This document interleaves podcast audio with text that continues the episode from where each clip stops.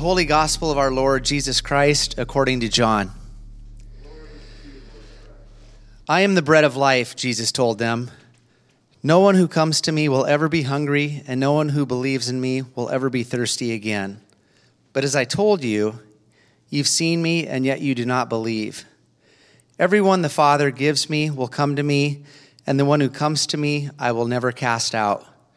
For I have come down from heaven not to do my own will, but the will of him who sent me. This is the will of him who sent me, that I should lose none of those he has given me, but should raise them up on the last day.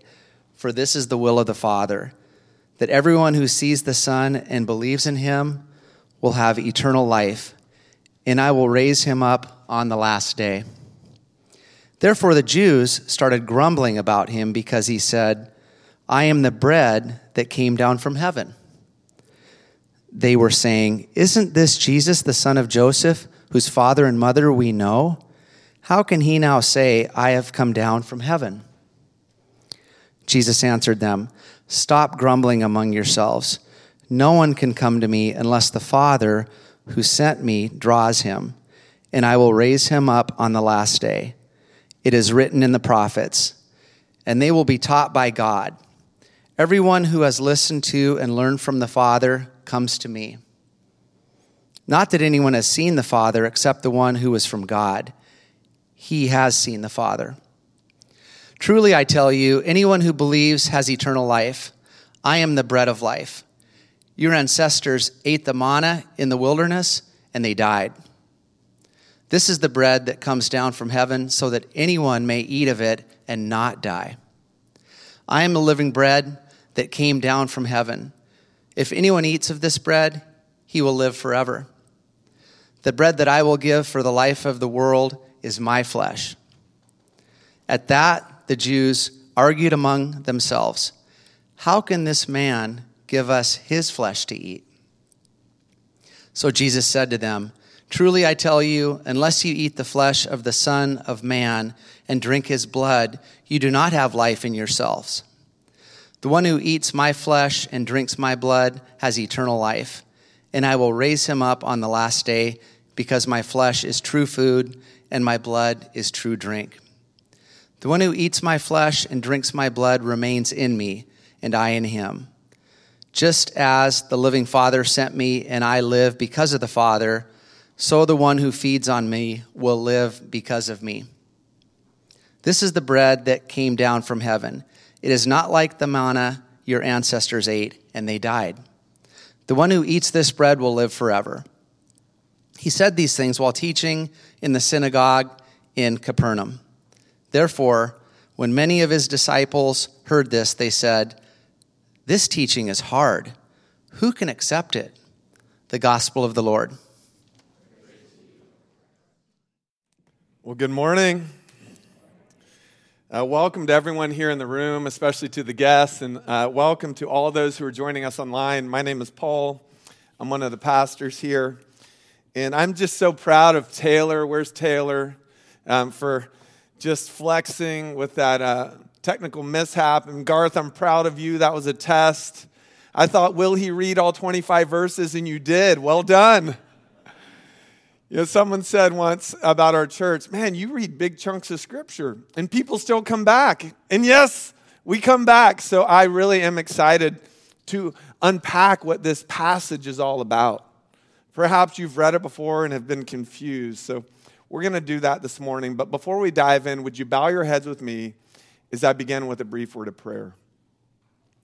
Dear Heavenly Father, may the words of my mouth, and the meditations of our hearts be pleasing in your sight, our rock and our redeemer. And in the oldest prayer of the church, I pray, Come, Holy Spirit, come. In Jesus' name, Amen. Well, the title of my message today is Offensive in Irresistible Grace.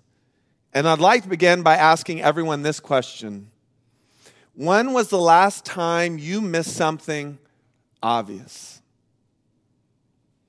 You missed something that was staring you right in the face.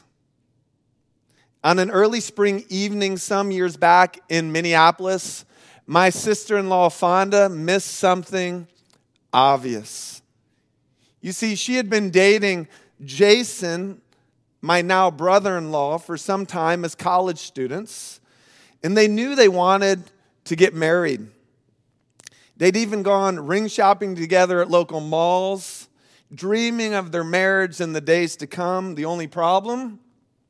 They didn't have any money, and there had been no formal engagement.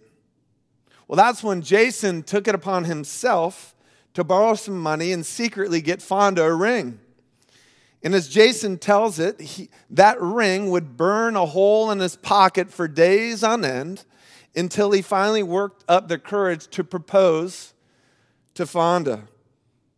Only when it happened, Fonda didn't realize what was happening and she didn't go along with the plan. Here are the details Jason had taken Fonda out on a fun date and then driven her to their favorite park, a park called City Lights overlooking Minneapolis. In, in his mind, he was going to ask Fonda to walk to the end of the park to a certain lamppost and ask for her hand in marriage. It was going to be so romantic, it was going to be so memorable. Only it was freezing that night, which is often the case in Minneapolis. And Fonda was wearing light clothes, excuse me, light clothes, and she refused to get out of the car. The conversation went something like this Fonda, how about we go on a walk around the park? To which Fonda replied, It's too cold, no way. Thinking quickly, Jason replied, I'll give you my jacket. It will be nice. To which Fonda snapped back, Jason, are you listening to me? I don't want to get out of the car. It is freezing. I don't want to go on a walk.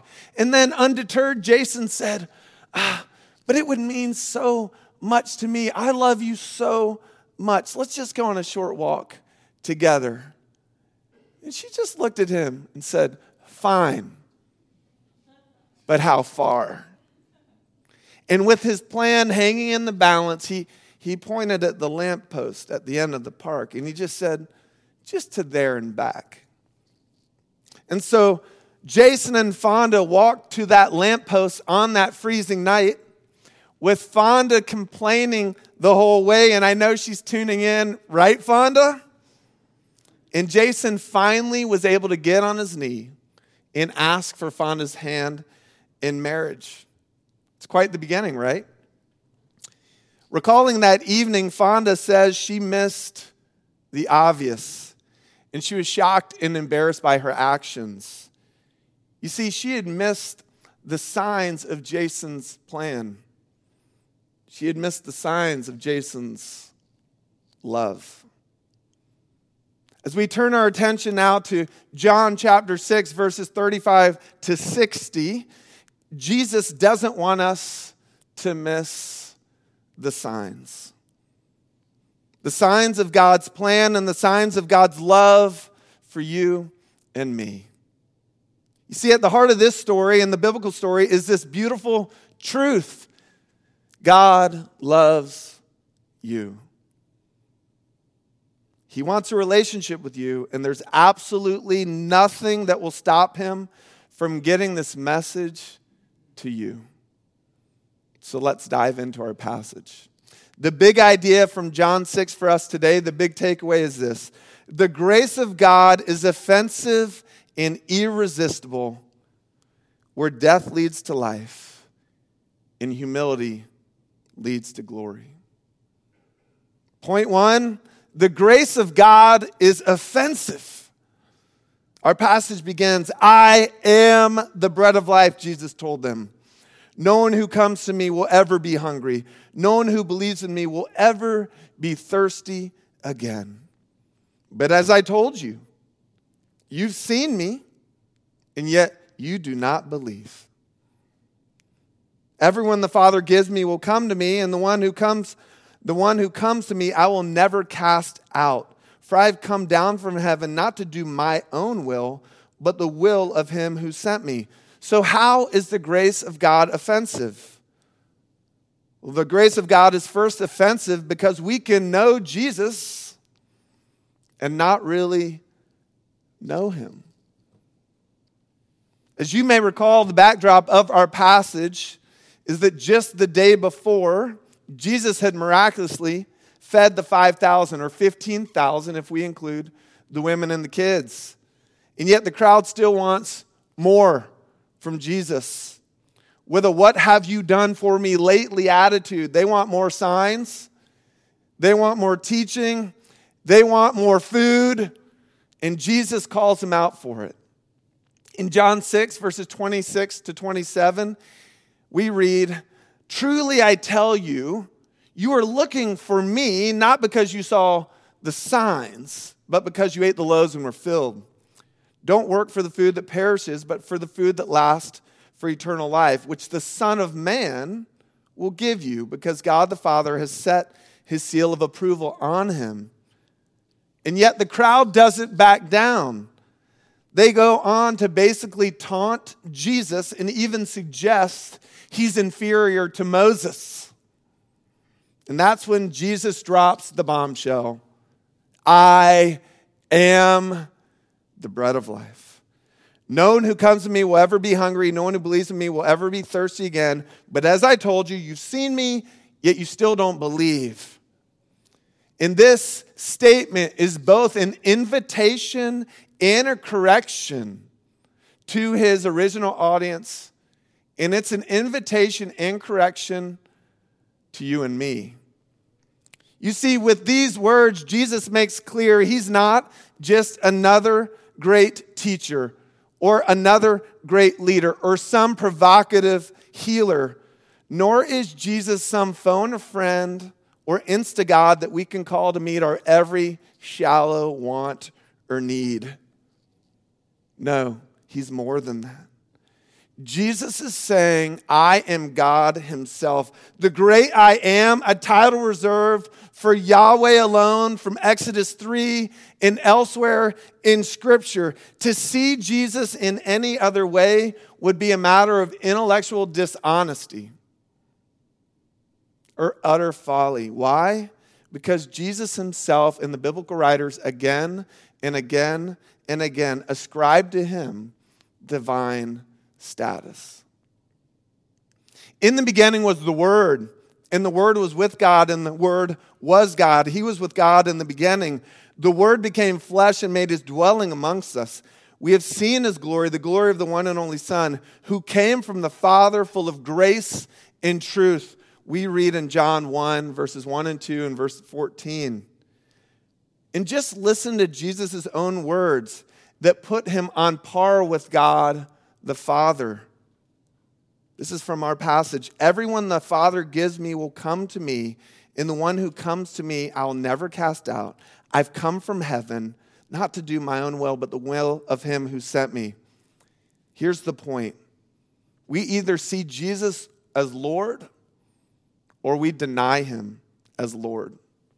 There's no middle ground.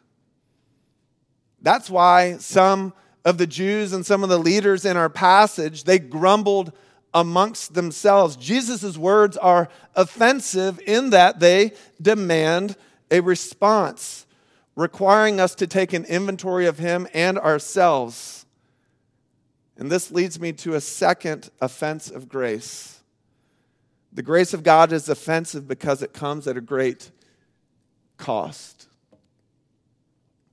Now, when you think of Jesus, what picture comes to mind? Kids, what, what picture comes to mind?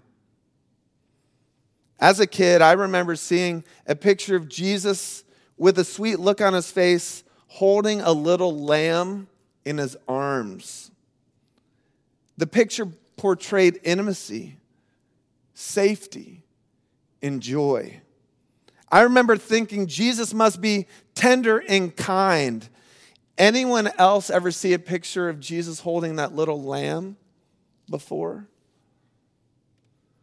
Well, it's not that those traits aren't true of Jesus, it's just the path by which he brings us those things is far different, far different than we'd like to imagine or that we'd like to picture. Our passage reads Jesus said to them, Truly I tell you, unless you eat the flesh of the Son of Man and drink his blood, you do not have life in yourselves. The one who eats my flesh, drinks my blood, has eternal life. I will raise him up on the last day because my flesh is true food and my blood is true drink. The one who eats my flesh and drinks my blood remains in me, and I in him, just as the living Father sent me, and I live because of the Father. So the one who feeds on me will live because of me. Okay, Gabby, I remember reading these verses when I was your age and being completely freaked out. Anyone else relate? You're like, what is he? What, what's going on here, Jesus? Well, our, re- our reaction, it's not surprising, actually. At the end of this chapter, we read that the teaching is hard to accept, and people actually stopped following Jesus when they heard him. They left in droves. So, what is Jesus talking about here? Jesus is talking about his death his grueling and gruesome death for the sake of you and for the sake of me. You see, one of the keys of studying Scripture is looking for parallel accounts of a story and the repetition of words and phrases found elsewhere in Scripture. And if we look at Jesus' language here, catch this. Here in the second half of John 6, we see that virtually everything he says points back to the Exodus story. And as a recap, early in the Bible and history, God's people had been kept in slavery and in bondage in Egypt. Remember that? And out of his mercy and love, God decided to intervene and save them, rescue them. First, he appeared in a bush as the great I am to Moses to call Moses to leadership. Next, God brought judgment onto Egypt in the form of plagues until Pharaoh finally released his people. Then finally, God led and fed his people through the wilderness all the way to the promised land. You remember that? Now, within the context of that narrative, it's important for us to understand the most terrifying of plagues that God brought upon Egypt. Called the plague of the firstborn otherwise known as the Passover. After dealing with the pride and sinfulness of Pharaoh and the Egyptians over and over again, finally, God had had enough. One night, God instructed each Israelite household to take a lamb without blemish, without defect, sacrifice it, place its blood on the doorframes of their homes and then eat its cooked meat together. Then at midnight that night, God went throughout the land of Egypt and struck down all the firstborn in his judgment. And it was shocking, it was gruesome. Yet out of his mercy, that night God spared the Israelites, allowing the blood of the undefiled lambs to cover them. That night, out of his kindness, God allowed his judgment to pass over them.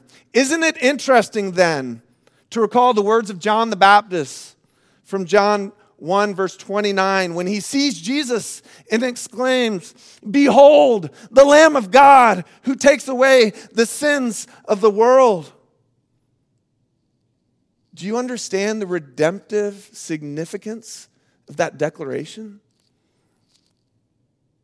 It's why Peter would later write to believers in 1 Peter 1, verses 18 and 19 For you know that it was not with perishable things such as silver or gold that you were redeemed from the empty way of life handed down to you from your ancestors, but with the precious blood of Christ, a lamb without blemish or defect. Now, catch this. Thus, in our passage, when Jesus says, The one who eats my flesh and drinks my blood has eternal life, Jesus is not endorsing cannibalism. he's promising love. A love that costs us absolutely nothing, and yet a love that cost him absolutely everything. A love that says, Ryan, Connie, Jill, Carly, you're part of a divine story where God sees you and He redeems you and He will not let you go. And this leads me to the best part of our passage in point number two. The grace of God is irresistible. Again, listen to these words of Jesus Everyone the Father gives me will come to me. The one who comes to me, I will never cast out. For I've come down from heaven not to do my will, but the will of him who sent me. This is the will of him who sent me, that I should lose none of those he's given me, but should raise them up on the last day. For this is the will of my Father, that everyone who sees the Son and believes in him will have eternal life, and I will raise him up on the last day. So, what makes the grace of God so irresistible, Maddie?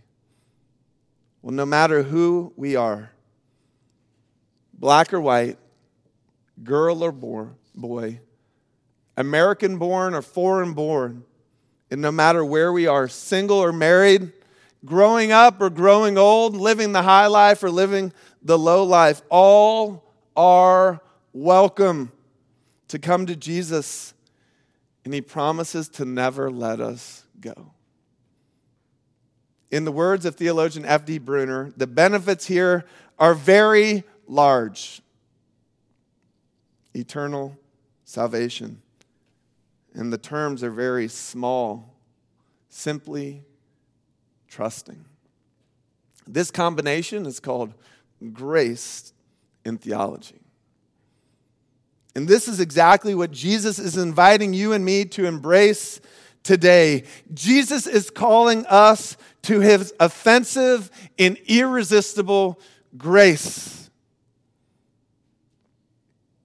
Now, I'm not sure if you caught it, but Jesus shares all of this message in a synagogue.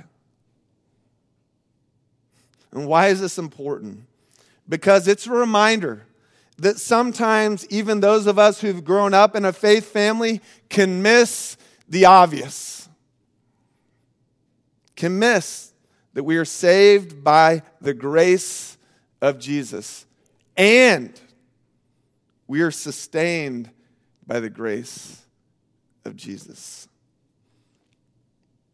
To illuminate this point and wrap up our time together, I've invited a dear friend to share her testimony of how Jesus has recently called her to a fresh place of surrender and grace. Friends, let's hear from Molly.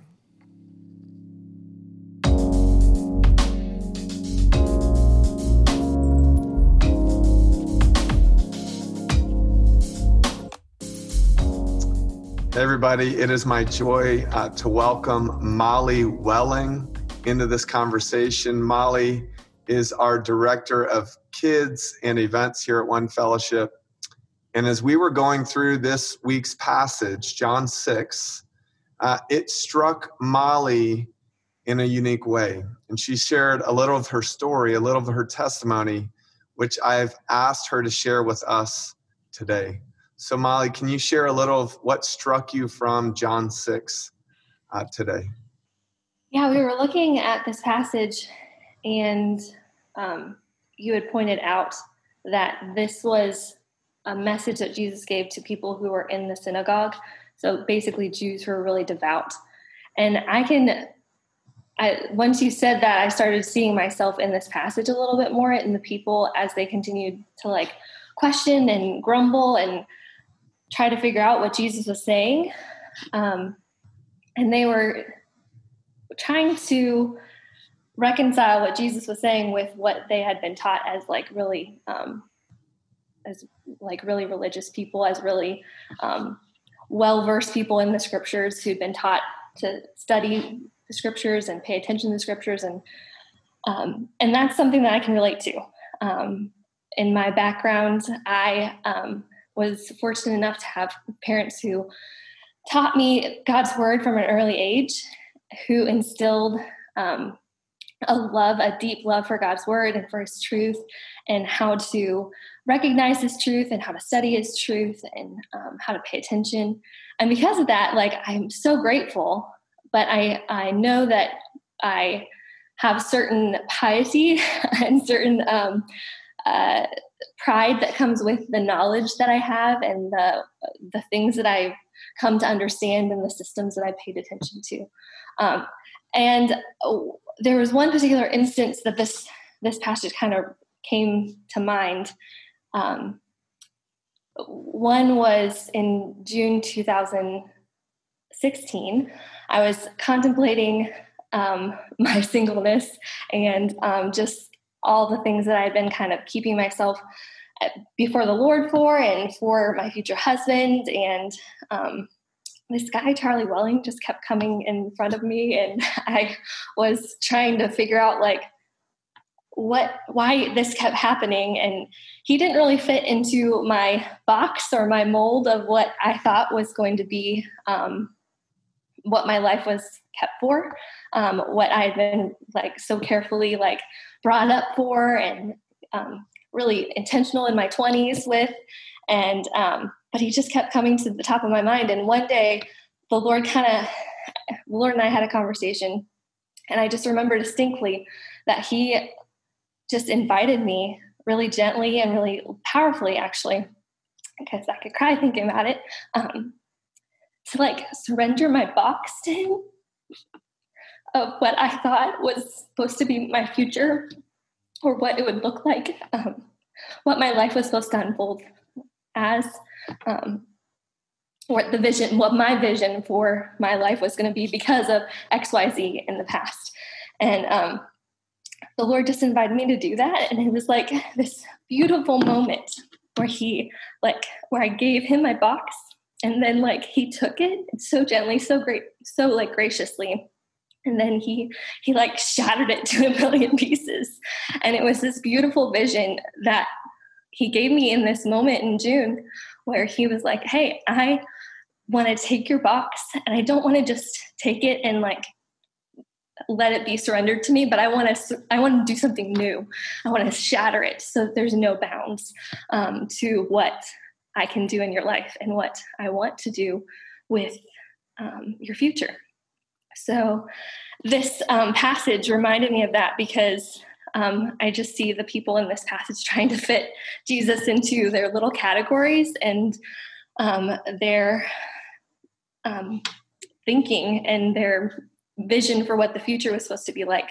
But I think that in this passage, Jesus is inviting them, just like he invited me, to give him their box and let him shatter it with, into a thousand pieces and do something completely new that they couldn't even um, imagine.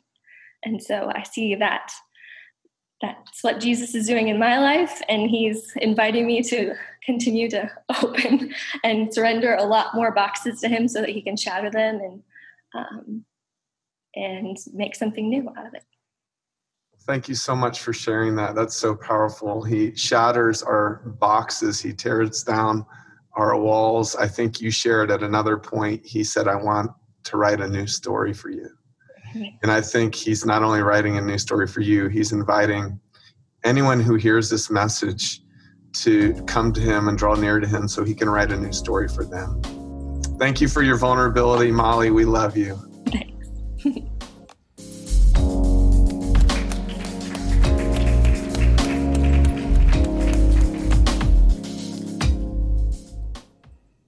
So first, Molly uh, Welling is actually in the room, in the back of the room, and I just, I just uh, thank you for your, your, testimony, for your courage, your vulnerability. Um, also, I don't know if you saw, but near the end of that recording, all of a sudden, this light, uh, this beam of light, almost blinded me, and and uh, Taylor's like, well, maybe that was the Spirit's anointing on her message. So again, thank you. You know what a beautiful story. You see, no matter who we are and where we are, Jesus is calling us to give him our lives. to give him our boxes and to trust in his grace today. Jesus says, I'm the bread of life. No one who comes to me will ever be hungry. No one who believes in me will ever be thirsty again. Everyone the Father gives me will come to me, and the one who comes to me I will never cast out. This is the will of my Father, that everyone who sees the Son and believes in him will have eternal life, and I will raise him up on the last day. So, in closing, regardless of your age, listen to this. The grace of God is offensive and irresistible, where death leads to life and humility leads to glory. So I think we're all invited in a fresh way, maybe for the first time, or maybe you've been like Molly walking with Jesus your whole life, but holding on to your future. I think we're invited to say, Jesus, I trust you and I need your grace today. Need it in my life, need it in my relationships, need it for my future, need it for my family, need it for all of my hopes and dreams. God, have your way with me today. I turn to you and I trust you, Jesus. Everyone who comes and believes will have eternal life and they'll be raised up on the last day. Will you say yes to this invitation today with me? Let us pray. Dear Heavenly Father, we thank you that your grace is enough. It's enough to cover any of our misunderstanding or even enough to cover our pride if we just turn with fresh humility and surrender ourselves to you. So that's what we do we come to you, Jesus. We come to you with this invitation. We believe in you. We trust you. May your grace save us. May it sustain us and guide us in all ways. For we pray this in your name. Amen.